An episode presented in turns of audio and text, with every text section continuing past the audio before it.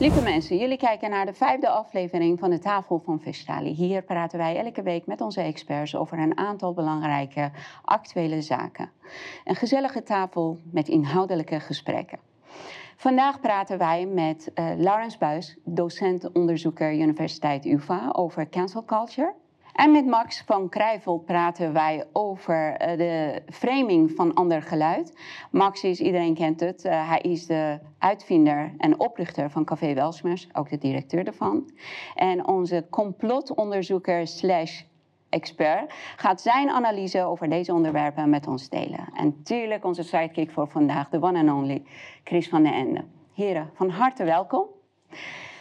Laurens, ik ben zo blij dat je hier bij ons aan tafel zit. Ook altijd leuk. Dank je. Ja. Uh, we gaan kijken naar een korte fragment, een samenvatting van jouw betoog tijdens jouw kort geding. Ja. En dan gaan we verder erover praten. Mm -hmm. Het is moeilijk om uit te leggen hoe ik het heb ervaren als klokkenluider. Wat er door je heen gaat, als collega's opeens de telefoon niet meer opnemen. Als studenten om je ontslag vragen. Als je opeens niet meer in appgroepjes bij verjaardagen en bij vergaderingen mag zijn. Als je publicaties met collega's worden stilgelegd. Als je promotieonderzoek wordt stilgelegd. Als je bijeenkomsten op de UvA top-down worden afgeblazen. Als je niet meer op het terrein mag komen als radicale groeperingen door de universiteit tegen je worden opgezet en die mij opeens als de as van het kwaad zagen.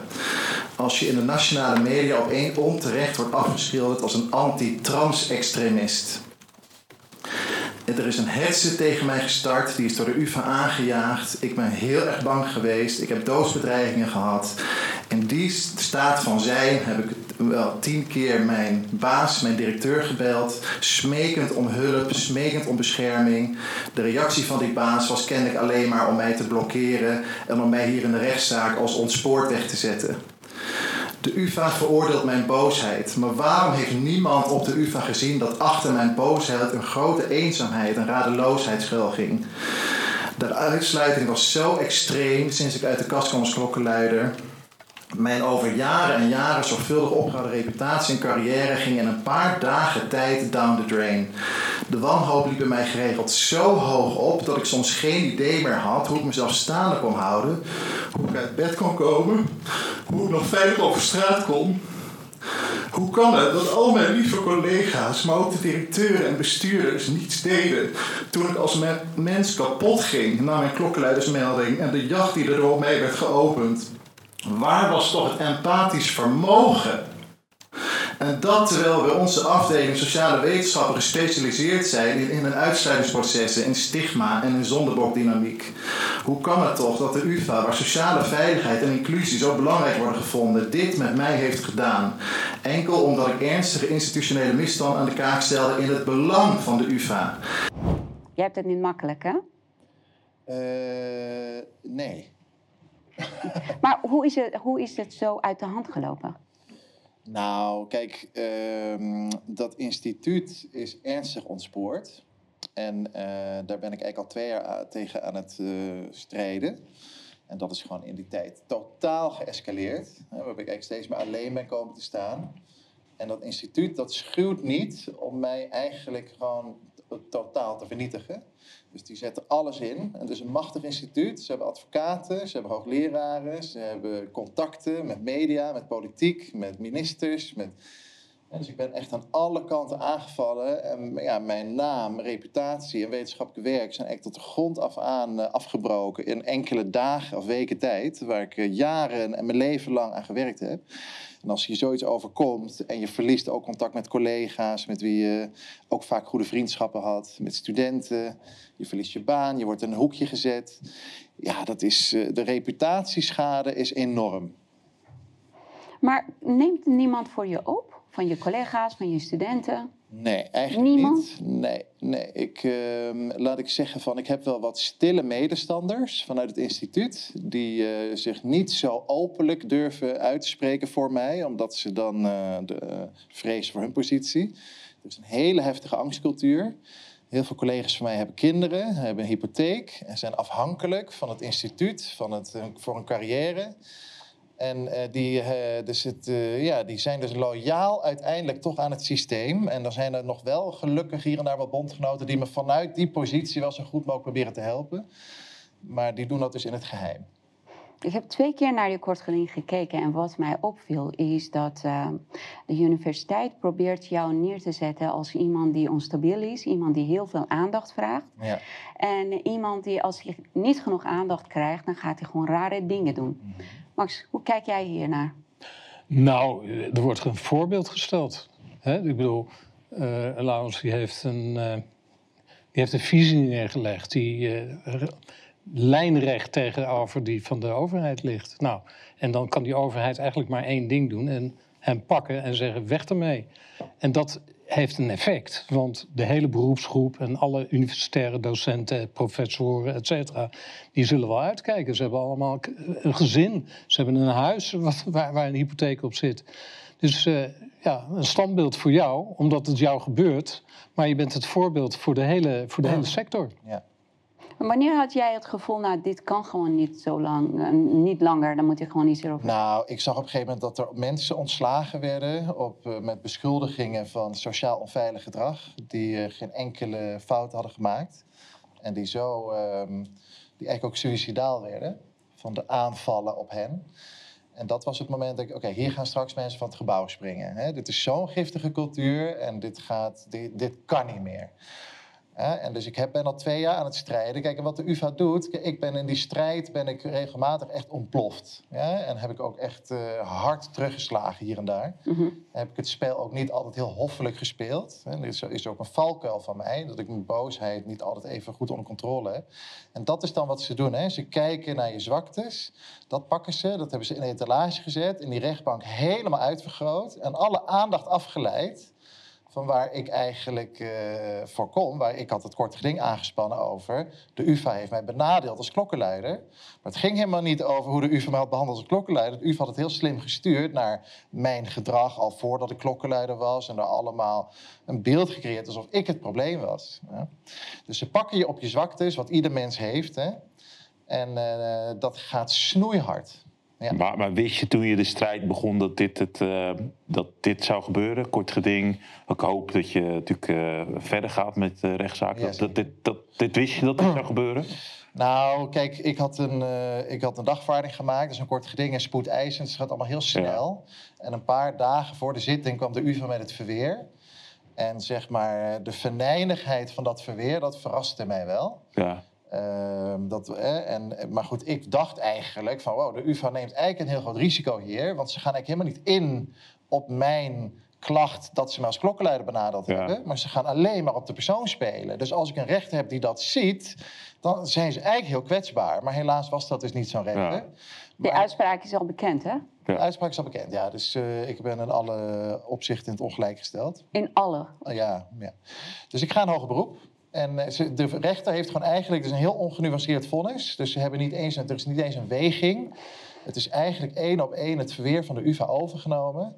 Eenzijdige, ja, een heel eenzijdige blik.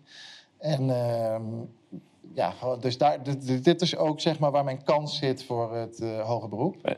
Dat- Hoe kijk jij ernaar, Patrick? Nou, het is verschrikkelijk wat er gebeurt, dat sowieso. Ik heb er een klein beetje ervaring mee ook. Het is ontzettend disruptief op je persoonlijke leven. Maar wat, wat mij afvraagt, zonder het meteen eh, buiten jou te willen trekken... die, die woke-ideologie, dat is een synthetische ideologie... voor een veel grotere agenda. Ik, mijn mening is dat dat gefabriceerd is. Hoe, hoe zijpelt zoiets dan zo'n wetenschappelijk instituut binnen? Hoe zijpelt iets dan... Goeie vraag. Eh, dus de- dit heb ik ook wel een beetje beschreven in mijn klokkenluidersmelding, hè, die op dit moment onderzocht wordt. Ehm, kijk, het komt eh, door middel van geldstromen, vaak ook internationale geldstromen. Eh, er komen hoogleraren opeens binnen die een woke-ideologie hebben, vaak uit het buitenland. Die hebben dan een beurs, bijvoorbeeld van Ja. 2 of 3 miljoen euro. Die ruimen opeens, worden een paar kamers in de gang vrijgeruimd. Worden, voor, die, voor die hoogleraar met de collega's die zij kan betalen van, de, van die beurzen. En die gaan dan vervolgens eh, bepalen in, hè, over de vakken, over het curriculum. En dat is er in twee, drie jaar tijd. Kijk, Ja. UvA had altijd al iets politiek corrects. Maar ook iets heel vrijzinnigs. En dat was altijd een gevecht tussen wat wel in balans was. En opeens schoot het helemaal naar die politieke correctheid. En ja, is dat in drie jaar tijd, is die vrijzinnigheid gewoon eigenlijk totaal verwoest gewoon. En Dat is mijn traditie van de UvA. Ik had nooit zoveel met die politiek, ook wel. Maar ik had meer met die vrijzinnigheid. Maar ja, dat is gewoon echt helemaal de grond ingestampt. Maar dus dit is dus een machinatie. Dit wordt van bovenaf aangestuurd, dat komt daar binnen. Wat er volgens mij, maar dat is eigenlijk een vraag, zeker opmerking, wat er volgens mij ook aan de hand is. Kijk, waarom doen al zijn collega's, al die studenten mee? Die zien dit ook, maar die zijn natuurlijk bang. Maar er zit ook Ja. natuurlijk een soort.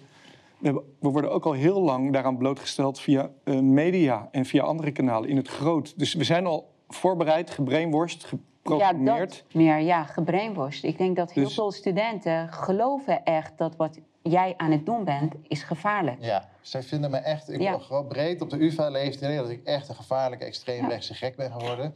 En dat ik hier zit eh, bij dit soort programma's en bij Ja, Forum in ja. Strijd. Zien ze allemaal als een bevestiging voor het feit dat ik echt een gevaar ben. Dus, eh, en ik kom uit die bubbel, ik zat er zelf in. Ik was zelf ook, eh, ik ben pas eh, twee, drie jaar geleden met heel veel pijn en moeite wakker geworden met die coronapandemie. Dat ik losbrak uit die linkse bubbel. Dus ik weet hoe hardnekkig het is als je erin zit. En ik snap hoe zij over mij denken. Want ik keek zelf ook vroeger naar mensen zoals ik op die manier. Maar hoe, hoe was jij toen? Je zegt, eh, je, je benoemt Nou, een hele... wel. Ik Ja? was nooit een van de ergste, maar ik was wel, zeg maar, hè, toch wel heel erg. Ik zag Fortuin toch wel. Hè, als, Nou, wat is best wel ook, heb je dan eh, wel een regenboogtrui. En, Nou, kijk, ik, ik, ik was gewoon dat ik, ik ging toch een beetje, nogmaals, ik was altijd al, ik was niet de ergste en ik probeerde ook altijd tegenwicht te bieden. Maar ik- nu denk ik van wow, ik Ja. was wel het zicht kwijt op wat eigenlijk hè, gewone mensen kunnen het niet meer volgen wat daar gebeurt in die wokeness. Het is zo'n specifieke subcultuur van hoogopgeleide mensen met eigenlijk zo'n verstoord wereldbeeld.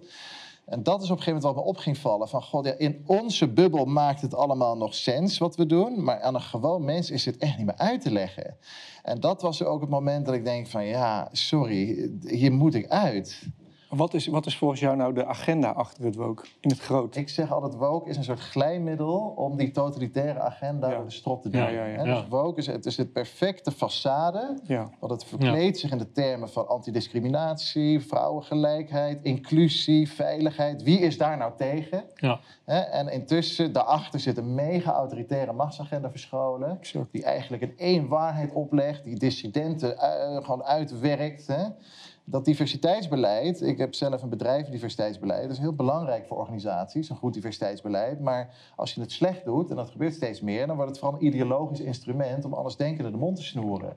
Als jij het niet eens bent met een hoogleraar of met een collega op de UvA, dan kun je zeggen, je bent eh, een racist of een seksist. Als jij een vrouwelijke hoogleraar bent en iemand zit jou in de weg, dan doe je gewoon een beschuldiging uit. En dan kun je iemand helemaal kapot maken. En dan pak jij vervolgens die carrière over. Ik had, ik had het hier, eh, als laatste opmerking dan hoor. Ik had het hier met Thierry Baudet over. En wij kwamen eigenlijk samen tot een soort conclusie dat dit is een CIA-machinatie. Kan je daar wat mee?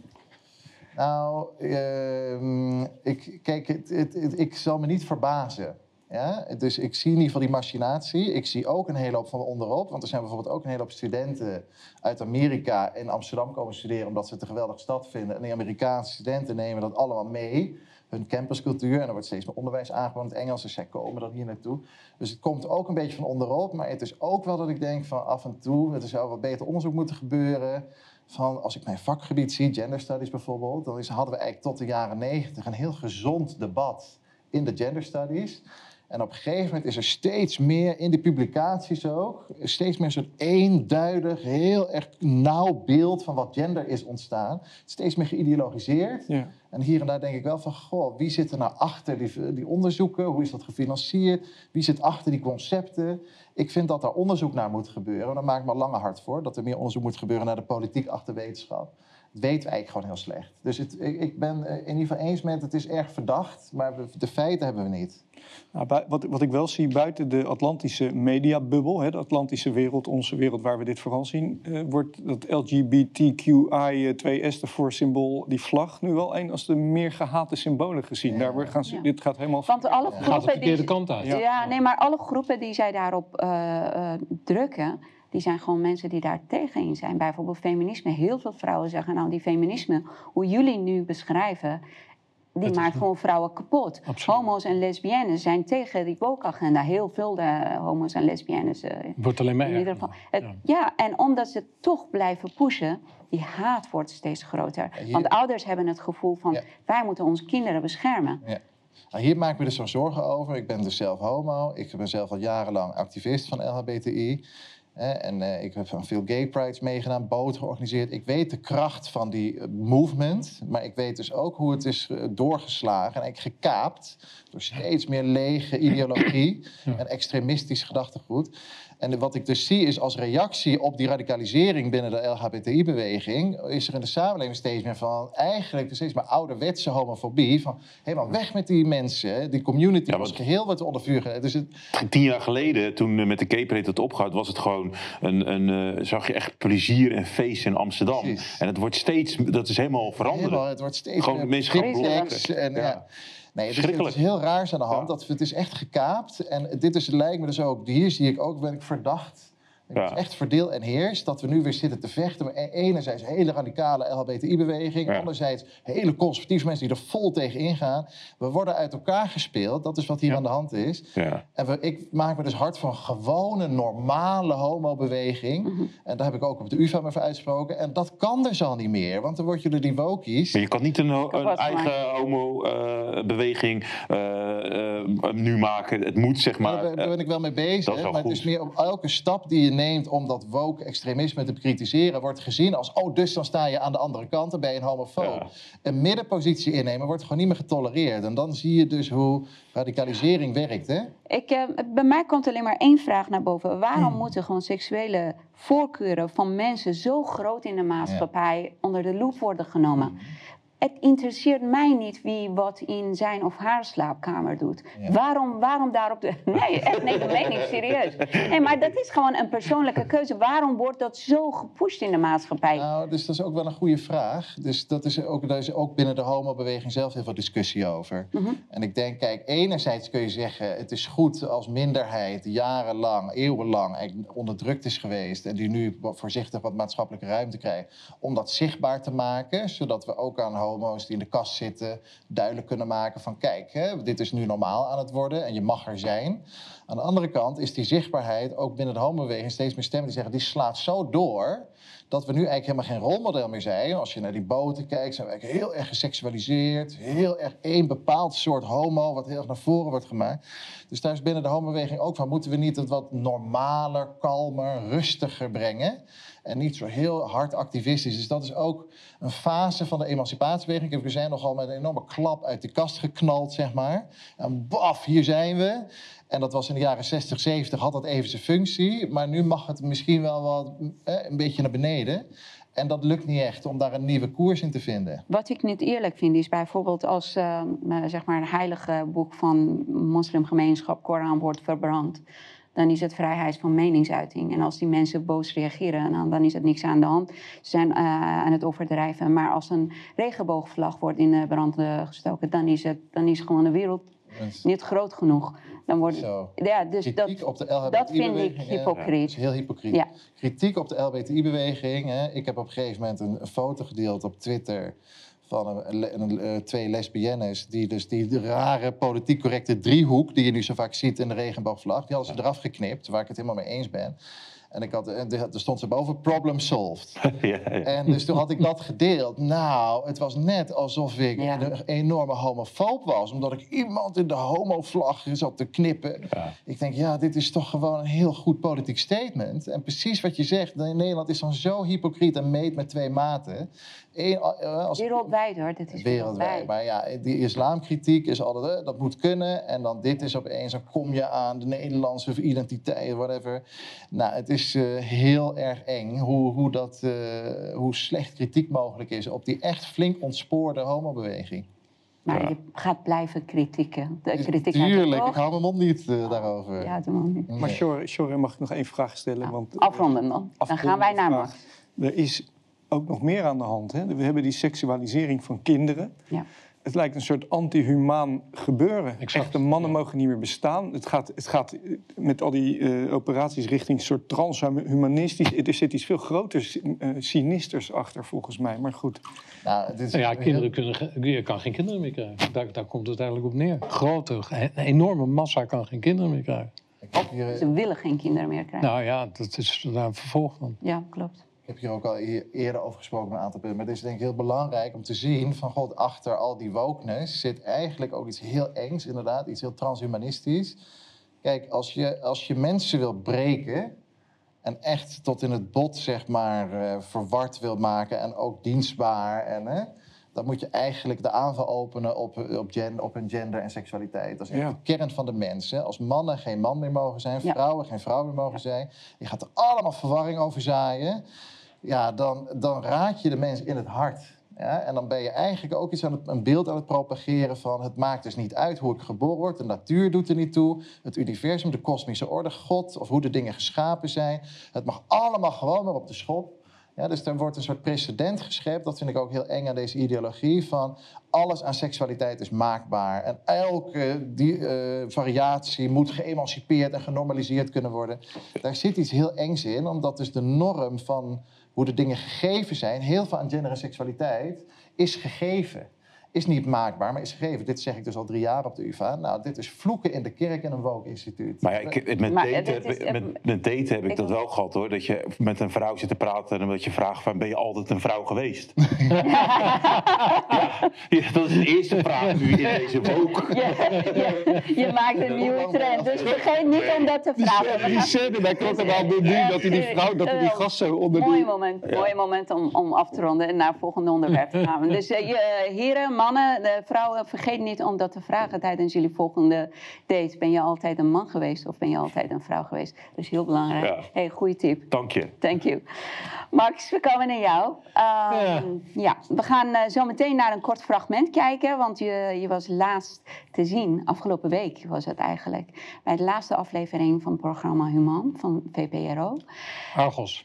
Was het Argos? Argos. Maar het is van... Oké. Ja, het is een onderdeel van Argos. Oh, Oké. Ja. Nou, eh, we gaan zo naar programma- een korte aflevering ki- of een stukje kijken, want je gaat eh, iets daarover vertellen. Maar mijn vraag aan jou is: voordat we, kan je kort en bondig vertellen waarom deed je mee? Ja, dat is een hele goede vraag. Eigenlijk ook niet zo'n goede vraag, want ik vind dat je altijd mee moet doen. En waarom? Omdat je dan enige invloed hebt op wat er eh, uitkomt. Als je niet meedoet, dan zijn journalisten gewoon vrij om eh, te doen en eh, te zeggen wat ze willen. Dus dat is mijn. eh, de- ik, be- ik bedoel, de Weltschmerz in tien jaar is al twaalf keer geïnterviewd. En ik heb altijd meegedaan. Waarom? Omdat ik vanuit mijn gesprekken denk een zekere invloed. En, en volgens mij is dat ook zo. En, en ehm, heb ik een, haal ik de angel uit de gesprekken ook vaak. Dus dat is mijn. Dat is mijn, mijn, mijn, ja, dat is mijn manier. Ja. Als ik het niet doe, dan blijft die angel er zitten. Zullen we kijken naar jouw fragment? Ja. Ja? Met, ja. met moeite? Ja, doe maar, doe maar. Ja, ja, Is goed. ja. Micha Kat is niet de enige complotdenker die gesteund wordt door Peter Poot. In het hoofdkantoor van zijn bedrijf Chipshol is ook Café Weltschmerz gevestigd. Een alternatief mediakanaal op internet. Dat heeft twee verdiepingen in gebruik genomen. Dit was dus een eh, kantoorunit. Er komt daar een groot podium. Eh, er komen camera's hier aan het plafond te hangen. Licht, geluid. Ehm, we hebben hier onze werkruimte. En dan hebben we nog een studio. Ja, de studio. De studio. Ik weet niet in welke staat die op dit moment is. Kijk, Dit doet niet onder voor een gemiddelde studio in Hilversum. Hè? Het is allemaal heel professioneel. ik vind het een compliment, hè? dat begrijp je. Kijk, de behoefte is om volwassen te worden. Ik denk dat dat vooral zo is. Hè.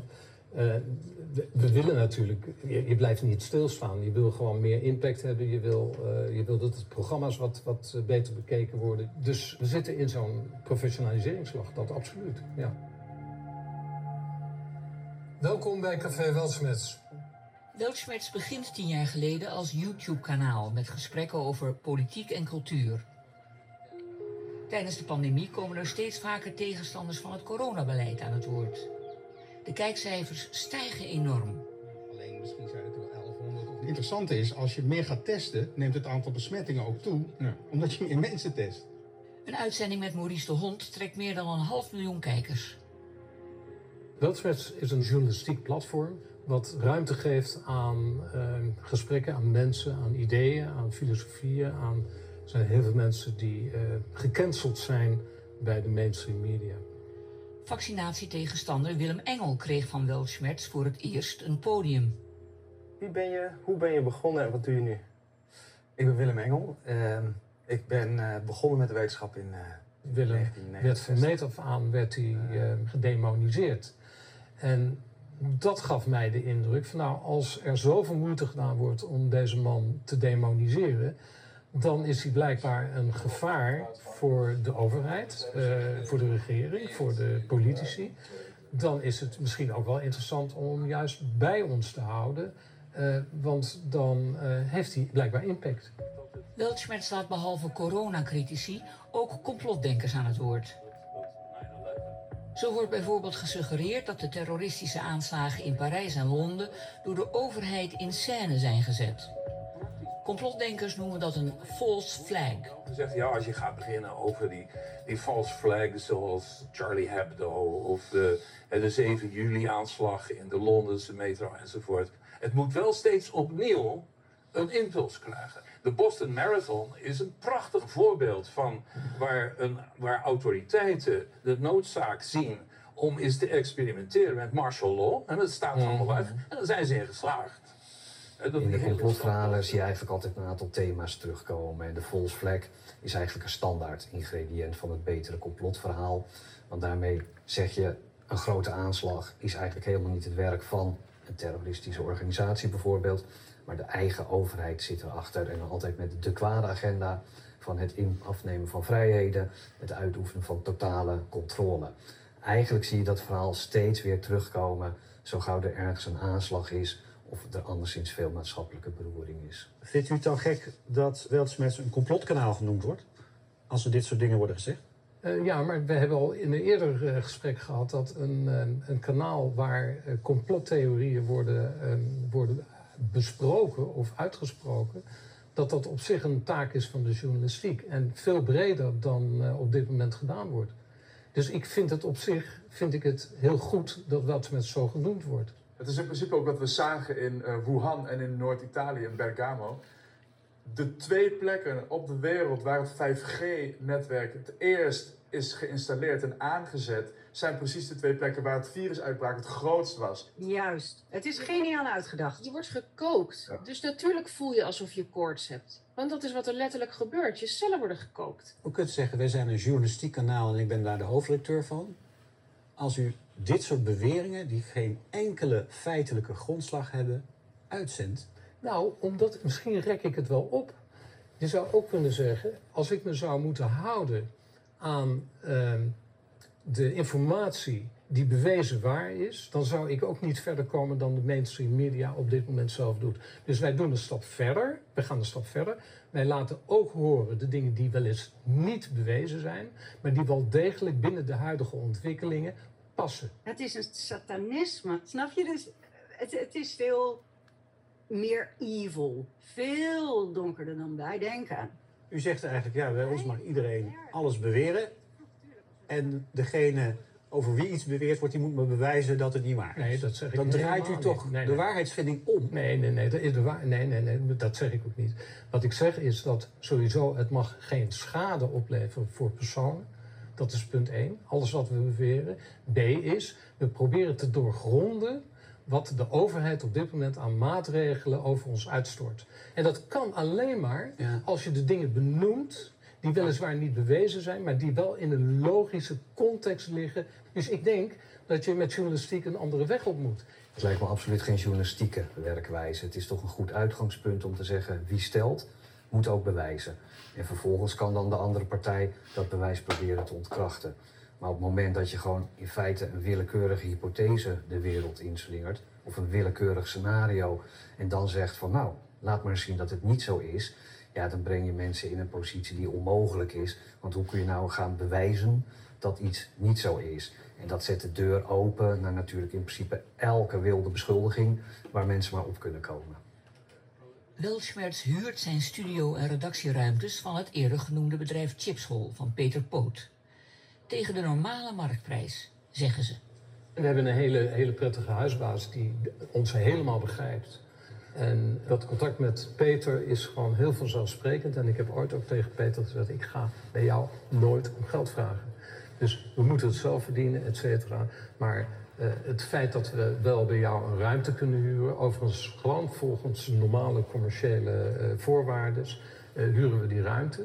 Dus we zitten hier in een pand, dat kost u een half miljoen per jaar aan huur. Nee, want je zit nu in een, op een plek die onverhuurd is en die wij mogen gebruiken. Dat is even wat anders. Dus je betaalt niet voor deze plek? Voor, de, voor deze, deze eerste verdieping betalen we dat niet. Nee, dat zou wel heel mooi zijn. En beneden wel? Beneden betalen wij wel, ja. Maar Peter Poot laat ons weten dat de benedenverdieping met 50% korting wordt verhuurd. Zij faciliteren voor een gedeelte die complotkanalen. Er zijn ook andere financieringsbronnen. Maar natuurlijk maken zij het door hun financiële bijdrage ook mogelijk dat dit geluid breed wordt verspreid. En eigenlijk alles en iedereen die een harde boodschap tegen die instituties verkondigt, ja, die vinden hun in feite aan hun kant. Ja, het is verschrikkelijk. Het is echt verschrikkelijk. We stoppen gewoon met Veldsfest. het is echt zo erg. Nou, Dit- jou dit- kennende, dit- ik denk niet dat je stopt. Je gaat is- gewoon door. Nee, maar kijk, weet je, toen ik eh, begreep, toen ik begreep de- wat de bedoeling was achter, eh, achter dit programma, toen dacht ik van ja, dat is eigenlijk wel ge- eigenlijk geweldig, want we worden hier in het zonnetje gezet op een manier die eh, heel goed is voor, die, voor, voor onze, ons werk. Dat geldt voor alle kanalen. Eh, ze hebben moeite met ons. We hebben een zekere positie blijkbaar in de samenleving weten te veroveren, waar ze heel veel last van hebben. En ja, dan mogen we onszelf ook wel eh, eren, denk ik, eh, voor dat resultaat. Het is er niet gelukt om ons eh, van de buis te krijgen. Het is ons niet, het niet gelukt om ons uit de media te krijgen, et cetera. Dus wat je wel ziet is dat, dat ja, dat wordt, het gevecht wordt steeds harder. Hè? En nu is het niet zozeer het publiek wat, wat als gekkie wordt weggezet. Een beetje. De kanalen zelf worden redelijk serieus aangepakt. Maar eh, waar, wat, wat het doel is, dat is, eh, jongens, eh, de grote financiers achter die, achter die kanalen, die, die moeten stoppen, lijkt het. Maar het is natuurlijk onzin, want die grote financiers zijn er niet. Althans, in ieder geval niet bij Weltschmerz. We, praten nog steeds over zo'n 10.000 eh, de maandelijkse, maandelijkse donaties. En, dus het, weet je, het is gewoon het is gewoon raar. En het is ook raar dat het een Argos-programma is. Omdat we kennen Argos als een hele serieuze club. Hè. Sanne Terlingen, die heeft drie jaar met een collega heeft ze achter kindermisbruik gezeten. En eh, daar zijn hele pijnlijke elementen naar voren gekomen. Dat is een heel goed onderzoek geweest. Er zaten mensen tussen die, gewoon, die je nu ook nog dagelijks in de media tegenkomt. Die daar gewoon ook echt besproken werden. Ehm, Sanne is eh, na afloop van haar programma, ze heeft één programma gemaakt terwijl de bedoeling was dat het er drie zouden worden. Toen is ze gewoon eh, weggesaneerd. En eh, er zit dus nu een heel andere hoofdredacteur. En ja, we hebben de indruk dat de, de, de MIVD dat hij grip heeft op, de, op die redactie daar. En, eh, maar dit is een heel raar, het is een raar spel, want het gaat niet over wat we te vertellen hebben. Het gaat over financiering. Eh, hoezo financiering? Het is gewoon duidelijk. Eh, we, we, we leven op een hele spaarzame voet, op een kleine voet. Eh, we hebben altijd met, met, met hele lage eh, salarissen. Nou, daar ben jij er één van. nou ja, je bent dan de best betaalde in ieder geval. Maar, dat- weet je, het is zo'n het is zo'n ongelofelijke onzin. En weet je, het, het, het idiote is, en dat heb ik die, die, die, die mensen ook eh, verteld, die, die journalisten, van alles wat jullie doen, hoe erger je het maakt, hoe beter het voor ons is. Maar ze hebben zelf ook financierders. Overheid is een financierder. Dus- Maar, ja. maar weet je wat? dat is het leuke. hè? Ja. Dat is ons wat grap, ja. belangrijk welke Je wie financiert. maar bij hun Nee, financierders eh, doen er niet toe. Maar wat mij opviel was, Hmm. ik weet nog wanneer precies zij hier waren om die opnames te maken. En het was iets van anderhalf maand geleden. Ze hebben die opnames gemaakt en die aflevering is uitgezonden, is vlak na die rapport van AIVD. Ja. En AIVD komt daarin ook eh, voor. Het is heel toevallig hè, dat ze begonnen met, met het maken van een aflevering die verstevigt of die bevestigt. Uitlijn klopt niet. Wat? Nee, klopt. Nee, ja, die bevestigt de uitvinding van AIVD. En ze maken fouten. Ze maken ook alleen maar fouten. Weet je? Ze denken dat ze slim zijn. Ik denk dat ze ook gewoon heel veel problemen thuis hebben. Want uh, weet je, als je op een verjaardag komt, dan wordt er ook naar ze gewezen van... joh, uh, heb je wel eens goed nagedacht? Nou, ze Maar hebben je- een eigen bubbelaarmarkt. Ze hebben misschien wellicht... Nou, ik weet ook van een, eh, een van deze mensen die, Ja. eh, die gescheiden is... omdat de vrouw een wappie was. Weet Ja, je. maar goed, ja. hoe dan ook. Weet je, dat moeten ze allemaal zelf weten. Wat, wat, wat, ik, wat, ik, wat ik gewoon merk is dat... eh, dat alles wat ze doen, en dat zal. Weet je, dit stopt niet. Hè. Ze blijven gewoon aan de gang. Ze willen ons van het podium af hebben. Probleem is, wij worden, ons werk wordt gerechtvaardigd door, eh, door ja, zeg maar de wetgeving. Hè? Wij hebben de vrijheid van meningsuiting, wij hebben de vrijheid van media. Alles wat wij doen. En daarom vond ik, en daar, ik heb je al gevraagd om dat filmpje van, eh, van, van eh, hoe heet die? Eh, van, van, Flavio. eh, Fla- Flavio. Ja. Ik ben tegen iedere vorm van discriminatie of racisme en dus ook antisemitisme. Ik keur de betreffende uitlatingen van Riepke Zeilmaker, die hij op zijn eigen platform heeft gedaan, dan ook af. Ongeacht de door hem beoogde context. Ze zijn kwetsend en ik heb ze ook nooit willen relativeren. Dat is mogelijk wel zo overgekomen en dat wil ik hier nu rechtzetten. Zo ook de, zo ook de onnodige uitspraken van mij, ik ben er niet bij geweest in 4045. Feitelijk is dat natuurlijk juist. Ik was er ook niet bij. Maar ik begrijp dat mensen hier aanstoot aan nemen en er verkeerde conclusies uit kunnen trekken. Zoals bijvoorbeeld dat ik de Holocaust zou ontkennen of bagatelliseren. Niets van dat is waar. Ik neem de Holocaust uiterst serieus en betreur dat hierdoor een negatieve zweem rondom mij en Blackbox is ontstaan. En iedereen die betrokken is bij dit prachtige project, dat alleen maar bedoeld is om een mooiere wereld te creëren. Het feit dat ze mij en dus Blackbox proberen te linken aan antisemitisme irriteerde me. Hierdoor heb ik bot geantwoord in de e-mail en dat heeft het alleen maar erger gemaakt. Dat stuk reken ik alleen mezelf aan en niet de makers van Medialogica. Antisemitisme heeft in drie jaar tijd met meer dan 1500 video's en honderden artikelen op onze site nooit een rol gespeeld. Ook niet de Holocaust. Het is dus een val geweest waar ik ben ingestapt. Bij deze stap ik er ook weer uit. Laten we dus vanaf nu met de hele club weer ons richten op positieve zaken en stilstaan bij het feit dat we het heel erg goed doen. Zo goed dat ze kennelijk niks anders konden vinden dan dit: een stok om een hond te slaan om ons te schaden.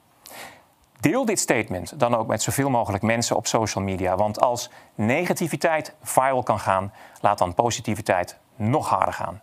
Dank voor jullie steun en vertrouwen. Dit is natuurlijk. Dit, dat had hij nooit mogen doen. Hij staat in zijn recht. Hij kan alles zeggen. Weet je? En ze hebben geen punt om op te staan. En daarom duurt dit al zo lang. En daarom zijn ze alleen maar met poten onder je stoel aan het zagen. Ze komen niet met, met procedures, et cetera. Weet je, ze zijn allemaal heel slinks en geniepig. Flavio had dit nooit moeten doen. En zeker niet een eh, medewerker van hem voor de bus gooien. Dat doe je ook niet. Maar los daarvan, het feit dat hij excuses gaat aanbieden... voor zaken die gewoon in, waar hij in zijn recht staat.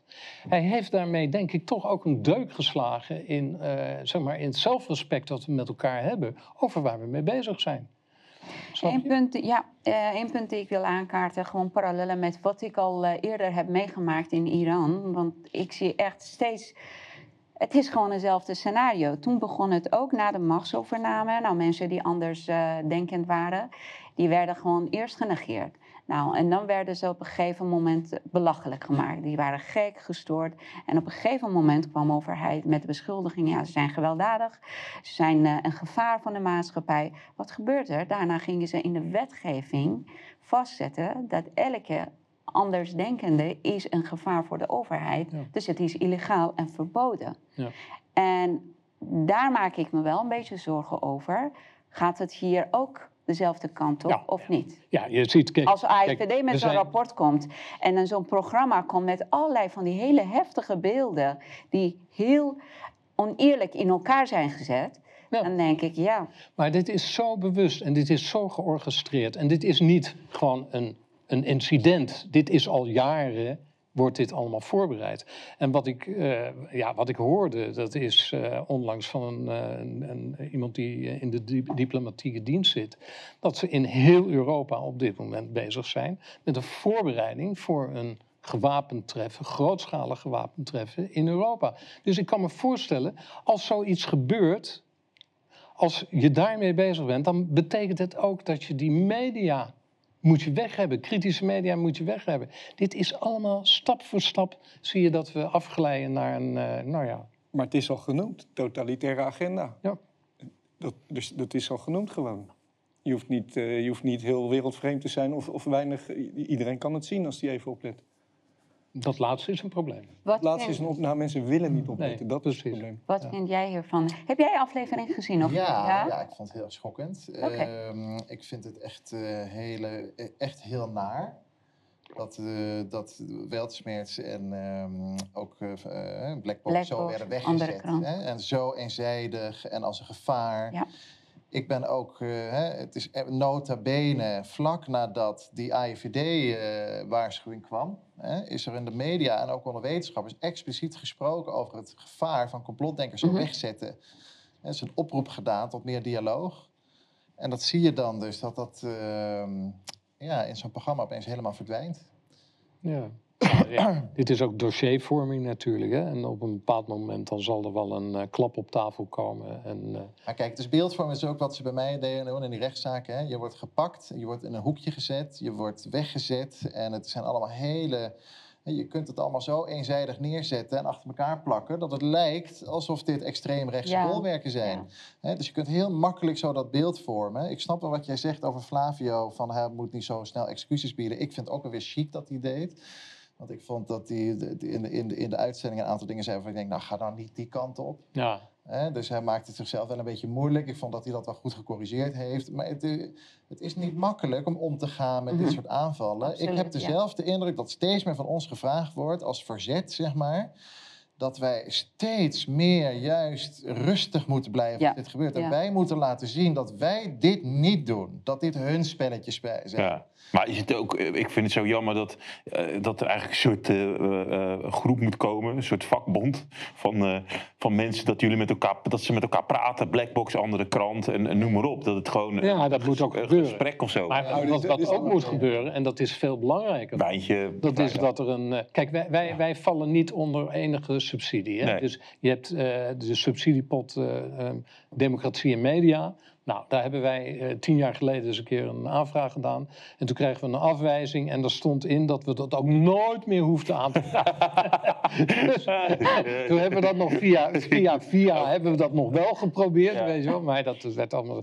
Dus, maar wat wel echt nodig, nodig is, en daar zijn we met Weltschmerz zijn we daar heel erg mee bezig. Ja. Dat is dat er een aantal vermogenden bij elkaar komen. Dat er een pot gecreëerd wordt. En dat er met deze mensen in een soort comité eh, beoordelingen worden gedaan. Bepaalde eh, geldstromen op gang gebracht worden, et cetera. En het kan best zijn dat de overheid dat gewoon niet leuk vindt. Maar ik denk dat de overheid gewoon eh, de- nu langzamerhand de mond moet houden. en ja. moet luisteren naar een groeiende groep Nederlanders. Die me- uit liefde voor Nederland gewoon deze acties eh, ondernemen. Want het kijkt is- heel eh, Kijk, ja, met nee, argwaan naar ja, wat nee, je niet uit. Ik, ik ben het er eh, wel en niet mee eens. Als je gaat organiseren, ga je centraliseren, word je kwetsbaar. Single point of failure. Je moet je gaan onorganiseren op een goede manier. Ik heb er geen oplossing voor. Onorganiseren, hoe bedoel je? Onorganiseren, Ja, nou ja, decentraliseren. Kijk, je wordt kwetsbaar op het moment dat je organen gaat creëren die ook weer centraal ge- gecontroleerd kunnen worden. Ja, oké. Dus ik heb hier geen antwoord op. Nee, je moet wel met elkaar praten. Je moet met elkaar dat, praten, dat, als, zeker. Als dat met elkaar doen, ben je ook al, oh, het gaat weer Maar over... zodra er zo'n centrale pot Ja. komt, wordt er een centraal bestuur, komen Ja, er mensen binnen ja. en ineens gaat Ja, die, maar- begrijp je? Ja, nou ja, dat, ik denk dat er een tussenvorm mogelijk is. Maar, Wellicht. maar, Het en is controle belangrijk is om wel het wat te gaan nee. doen. Want ik ben het ermee eens dat hier een, een klimaat wordt gecreëerd. Dat gebeurt niet alleen bij jullie, maar ook bijvoorbeeld bij Forum voor Democratie. En bij zo iemand als ik. Hè, er worden mensen en groepen met bepaalde stemmen worden weggezet als gevaarlijk, als ontwricht voor de samenleving. Er gaan heel, het is heel schadelijk wat hier gebeurt. Heel veel mensen gaan hier mee. En dus hier wordt, het, hier wordt een soort voedingsbodem gecreëerd voor een verbod. Dat is wat hier aan de gang is. Dus ik zou zeggen, laten we het hoofd koel houden. Vooral zorgen dat we niet eh, die beelden gaan voeden die ze van ons proberen te schetsen. Mhm. En eh, strategisch met elkaar op een decentrale manier toch proberen die belangen te verenigen. Want we worden echt in de hoek gedreven. Maar ook de humor blijven zien. Hè? Ja. Want het is eigenlijk ook... hilarisch Ja. wat er gebeurt. Ja. De domheid die druipt er vanaf. Het is Ik vond, ik vond jouw is dat wij- bijdrage... Dat wij fris in onze bol blijven. Anders kunnen we niet Ik, meer. ik vond jouw bijdrage een hele goede eh tijdens nee, zo'n dat weet aflevering. ik niet, maar- Nee, nou, ik, ik vond het wel heel goed. Maar ik heb wel één vraag over wat je zei tijdens het interview. Je zei, ehm, bij ons mag iedereen van alles beweren. Eh, wat bedoel je daarmee? Want dan Jelle van Buren, Ja. die ging daarop in en die zei precies... Dat is niet journalistiek. Wij beweren, jullie bewijzen. Wie stelt, moet bewijzen. Dat kan de tegenpartij ehm, de bewijzen ontkrachten. Waarom Nou ja, zei je kijk, zoiets? eh, waarom ik het zeg is, wij, wij voeren gewoon gesprekken. En eh, bij ons aan tafel mag iedereen van alles zeggen, mits, het niet, bele- wacht even, Ja. niet, eh, mits het niet beledigend is. Weet je wel, er zijn wel, wel bepaalde grenzen aan van, van, van elementaire grenzen van fatsoen. Maar in principe alle denkbeelden, mensen met een, een, een, een, een, bepaalde gedachtegoed, wat niet in de, in de mainstream media eh, terug te vinden is, dat wil ik heel graag aan tafel hebben. Want dat is een onderdeel van het hele proces, het culturele proces, om een samenleving te laten groeien en te verbeteren. Weet je? En als je dat uitsluit, hè, dan, heb je, eh, dan krijg je een, eh, een monolithische cultuur. Dan krijg je een eenzijdige cultuur die gewoon uiteindelijk eh, sterft, denk ik. Ja, het klinkt misschien een beetje dramatisch. Maar dus die voeding, die voedingsbodem, die humus, die moet gewoon in die samenleving terug te vinden zijn. Dat is gewoon voeding. En dat doen we. Hoe kunnen wij hierop, eh hierop lachen? Hierop wat- la- jeetje, Ja, jeetje. nee, niet op wat Max zegt, Max- maar gewoon wat, wat ze van ons proberen te maken. Nou ja, het is natuurlijk de clownshow. En zo zie ik het. De clownpil neem je en, en je maakt ze belachelijk eh, wat ze doen. Het is altijd hetzelfde. Met, weet je, het is ant, eh, antisemitisch of iets met kinderen. Seksies? Ja, iets met kinderen. En dan dat gooien ze naar je. En dan moet jij maar eh, verdedigen. En dan zoeken ze iets op wat je in eh, t- eh, 1984 hebt gedaan. En dan, en dan gaan ze dat gebruiken. Het is zo zielig. Het is zo kinderachtig. En dan de mensen die ze dan interviewen, die dan, ja, die mevrouw die met dat scheve hoofd, daar heb ik zo hard om moeten lachen. Het scheve hoofd? Ja. Wie was het? Dat is een mevrouw die met een scheve hoofd. Ja, sorry, je mag niet om uiterlijk lachen, maar ik heb er zo hard om moeten lachen. Die dan in die camera kijkt. Ze zijn kwaad, ze zijn kwaad. Heerlijk. Oké. Ik heb echt, eh, ja, ik heb er echt eh, moeten lachen. Hoe he- heeft ze een naam ook, die mevrouw? Nee, nou, Een weet mevrouw met een scheef hoofd, zo Ja. ze. Bijnaam heeft ze. Nee, Geen maar naam, ze maar was bijnaam. echt boos. En dan die andere gozer met, dat, eh, met die opgerookte tanden die dan, eh, die dan zei... Van, eh, ja, ik kijk, dan, ik kijk naar het beeld van wat ik zie dan. En dan, denk ik, dan, moet, ik, dan moet ik ontzettend om lachen. Dat ze zoveel moeite hebben gedaan om, eh, om, om dit Om ze niet- te vinden. Om ze, om ze te vinden en jullie, of, ja, of ons dan eh, eh, op, op een, op een eh, ja, komische manier belachelijk maken. Dit vind ik wel jammer, hè? Want die kloof wordt steeds groter. Ja. Wij, jullie, ons, hen. Ja. En dat vind ik echt, echt heel triest, heel triest. Want eh, na, na deze aflevering... ehm, kijk, onze achterbaan, die kent ons. Die weet wat wij zeggen en waar wij, waar wij voor strijden. Maar die trouwe kijkers van mainstream, die worden nog steeds... of nog meer achterdochtig. En dan denken ze, jeetje, hier moet hij van afblijven. Ik weet het niet. We kunnen naar jou komen nu. Maar hier wordt op gestuurd, hè? Die verdeling. Daar, dat is die Fifth Generation Warfare. Dat zijn die psyops die dan... Daar wordt op gestuurd, bewust. Dat Ik heeft CC72 op Twitter heeft dat helemaal uitgezocht in de Bob-verslagen. Ja. Hier wordt op gestuurd. Kun jij ons eh, gewoon meer hierover vertellen? Dan bedank ik Max voor alle eh, nou, goede dingen dat je tot nu toe gedaan hebt en van plan bent om nog steeds blijven te doen. Jij hebt wel steun van mensen nodig. Nou, dat is natuurlijk wel eh, heel leuk. eh, wanneer eh, mensen met een zeker vermogen zeggen van nou, ik, eh, ik doe wel mee. Ik word de suikeroom, want dat stond op Telegraaf. hè?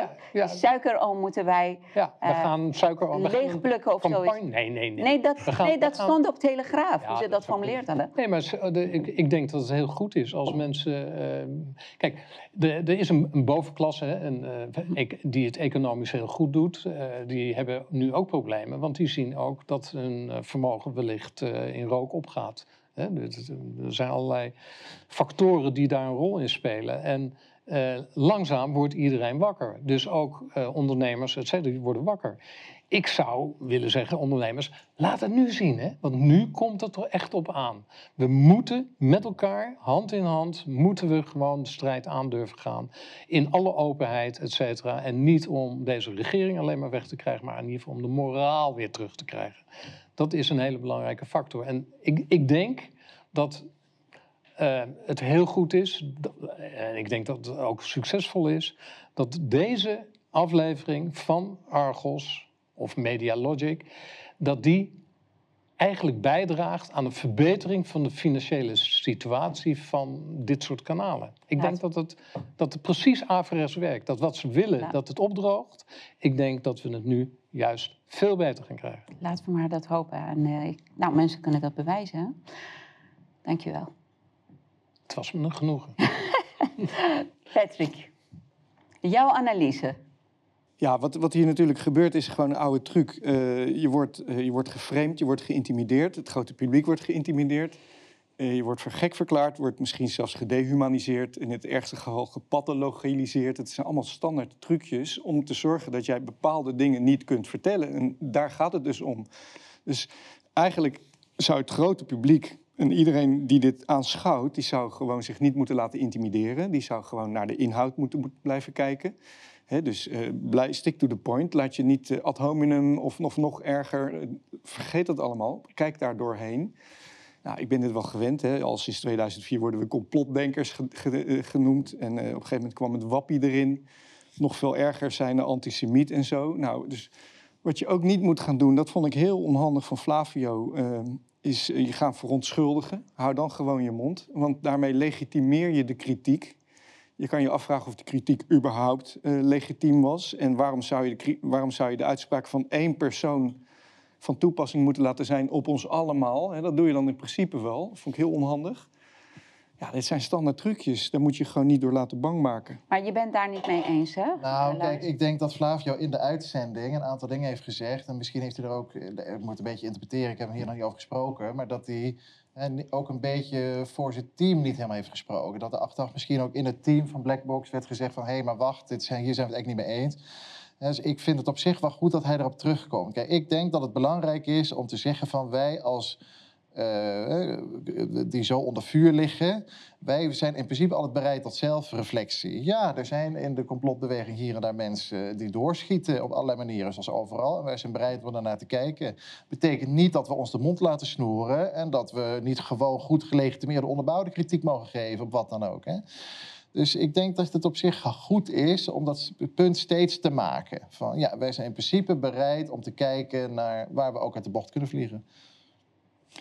Ja, nou ja, kijk, en daarnaast, daarnaast is die hele... Ik heb, ik heb trouwens niet helemaal gekeken. Ik kijk heel weinig nog dat soort tv, want dat ergert me te veel. Maar eh, die, eh, die hele zaak van eh, Argos of Media Logic... dat is de ene drogredenatie na de andere drogredenatie. Daar moet je natuurlijk ook gewoon niet intrappen.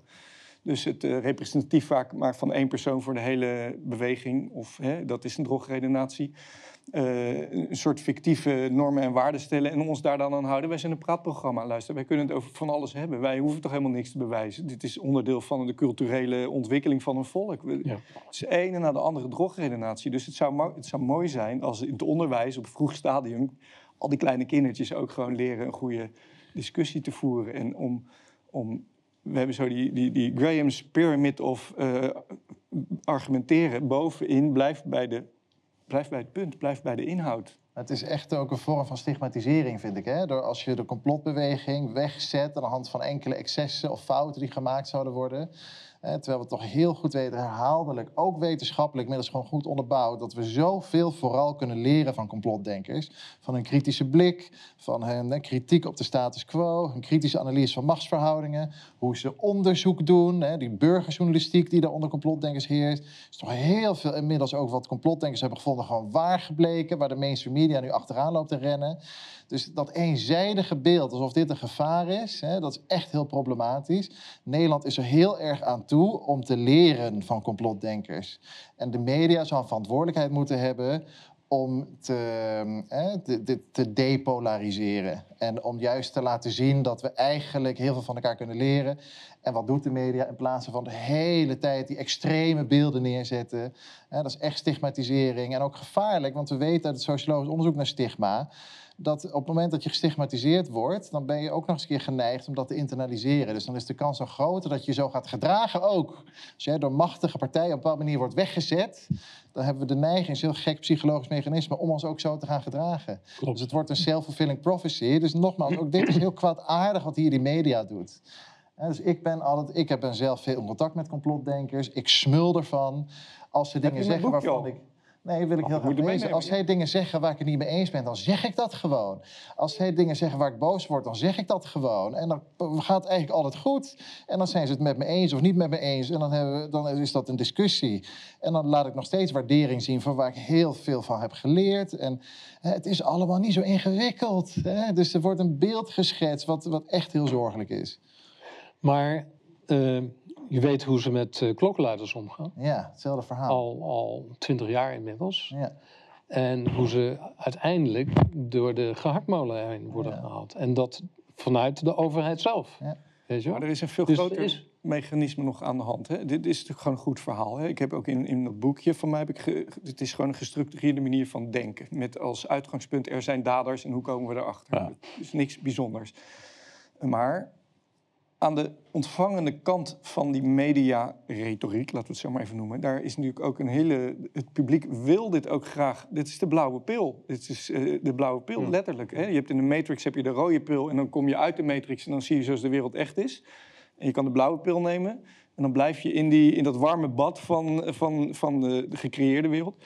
Heel veel mensen die weten dit natuurlijk in hun achterhoofd best wel. Die kunnen dit ook wel aanvoelen en hebben maar één minuut eh, voor nodig om ze ervan over te overtuigen. Maar die willen dit gewoon. Het is ook een cultuur. Hè. Wij, wij zijn, eh, Nederlanders zijn heel nuchter. En dan is een complot moeilijk. In Amerika is een complot, dat zit in hun hoofd. Je hebt de X-Files, je hebt Kennedy, je hebt eh, 11 september. Mensen zijn daar meer mee bezig. Wij in Nederland zijn gewoon ja, nuchter daarvoor. Ja, maar ik heb het toch nog net over iets anders. Dus mensen willen graag dat wereldbeeld wat ze koesteren, willen ze ook graag. Dus je hoeft ze eigenlijk alleen maar iets te geven waarmee ze dat op gang kunnen blijven houden. Dus je, je voert ze eigenlijk. Ze weten dat het onzin is, dus ze weten dat die pil blauw is en niet rood. Maar het is makkelijk. Ja. Dus dat is een veel groter probleem dan die media, denk ik. Oké, helder. Goed punt. We gaan naar onze vaste vraag eh, die wij elke week stellen. En al sinds twee weken geleden. Patrick, wat ga jij doen in het weekend? Heb ik nog niet over nagedacht. Nee? Ik denk heel weinig en trainen. Altijd maar trainen. Vind ik leuk. Wat een saai man ben je. joh. Oké. Die kleine is er niet. En, Get eh, alive. Ja. Zo trainen.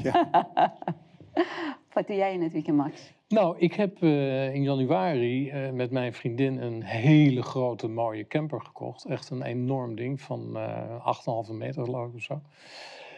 En voor het eerst nu dit weekend ga ik ermee op stap. Zo, En, waar gaan jullie een heen? enorme joekel. richting de Duitse grens. Mm. Maar hij kan niet overal staan, hij is te groot. Maar ja, dus dat, is, dat wordt nog... eh, dat wordt nog Hij staat tussen die truckers op die, op die parkeerterrein die naast het machinestation staat. hij Gezellig met zijn vriendin in die camper. Gezellig. Met een tafeltje, met een Ja. tafeltje. Nou, maak foto's. Stuur in onze groepsapp. eh, ja. Kunnen wij zien? Ja. Kunnen wij... Nee, en ik heb nog nooit in een camper gereden, de bal in deze hoort. Oh joh. Maar- ik hoop dat je maandag eh, veilig... Hoe zit het met de elektriciteit? Hoe zit het met de aansluiting van het water? Hoe gaat het? eh, Al die technieken. moet je ook cetera, leveren. wc, eh, Eeuw. daar heb ik helemaal geen verstand van. Dus ik ga dit weekend gebruiken om deze camper helemaal te leren kennen. Om daar wellicht in een latere fase daar ook een eh, studio van te maken. Hmm. Een Een rijden- studio. Ja. Nou heb ik hele andere beelden van... eh, Kapper, wel komt naar je toe deze Nou. nou, Laurens, wat ga jij doen in het weekend? Ik ga naar Friesland. Eh, daar is een bijeenkomst georganiseerd eh, voor, eh, door steunbetuigers of mensen die geïnteresseerd zijn in mijn eh, strijd tegen woke. Zo. En daar ga ik heen samen met Tjeerd Andringa. En dat is een, die eh, docent aan de Universiteit Groningen, Groningen, die gecanceld ja. is. Omdat hij een vak gaf waarin die studenten eigenlijk wakker liet worden. Wat niet mag, kennelijk. Dus ehm, ja, dat, eh, daar kijk ik ook erg naar uit. Ik, ben altijd heel veel, ik heb heel veel respect voor die Tjeerd Andringa. Dus we zitten samen in een panel en gaan we naar een zaaltje. Ook gezellig eten daar. Oh, wat leuk. Ja, echt heel leuk. En dit vind ik een van de leuke dingen aan het hele klokkenluidersding. Dat er overal in het land bijeenkomsten zijn waar mensen heel graag naar me luisteren. Ja. En dan krijg je ook een keer de andere kant. Hè? Niet alleen bij de haat, maar dan zie je... hé, hey, eigenlijk is er een heel groot stuk van Nederland toe aan wat ik doe. En dat is altijd, geeft even wat hoop. Zie je? Vorige week had u ook een hele gezellige verjaardag. Complotdenkers zijn heel gezellig Ja, ik vind, ben er inmiddels achter gekomen. Ja. Wat ga jij doen? Ik ga, eh, eh, we gaan vandaag naar eh Velp. Dat is eh, bij eh, Arnhem, Nijmegen in de buurt voor optredens. En dan zaterdag in Muidenberg bij Bibi. Die heeft ooit ook een programma gedaan. De 13 vrouwen. Heeft Oh ja, Bibi. Ja. Bibi, Die ja. kennen wij. Ja. Dus dat wordt ook een En wat doe feest. je zondag? Eh, uitrusten van Bibi. Uitrusten van Ja, oké. Daar kan ik over meepraten, ja. Oké. En nu wacht ik tot jij aan mij vraagt. Eh, oh, ik, was, ik zat even, ik had Bibi, ik denk, oh, Bibi wordt boos op me. Nee, maar eh, wat ga jij eh, het weekend doen, zeg maar? Ja, eh, zaterdag is, we zijn meestal met de hele familie bij elkaar. En dit weekend gaan we ook samen koken en eten. Dus ieder, weet je, broer, zus, aanhang, iedereen komt er. Dat is heel gezellig. En zondag ga ik een beetje achterstallige huiswerk doen. Oh? Was, strijken, poetsen, zulke dingen. Dus eh, nou, dan dat- ben ik heel erg in mijn Dat is een kwartiertje gedaan. Zeg. Ah. Dus- Hey, maar vroeger kreeg ik nog wel eens lekkere maaltijdjes die je dochters hadden gemaakt en dat het over was.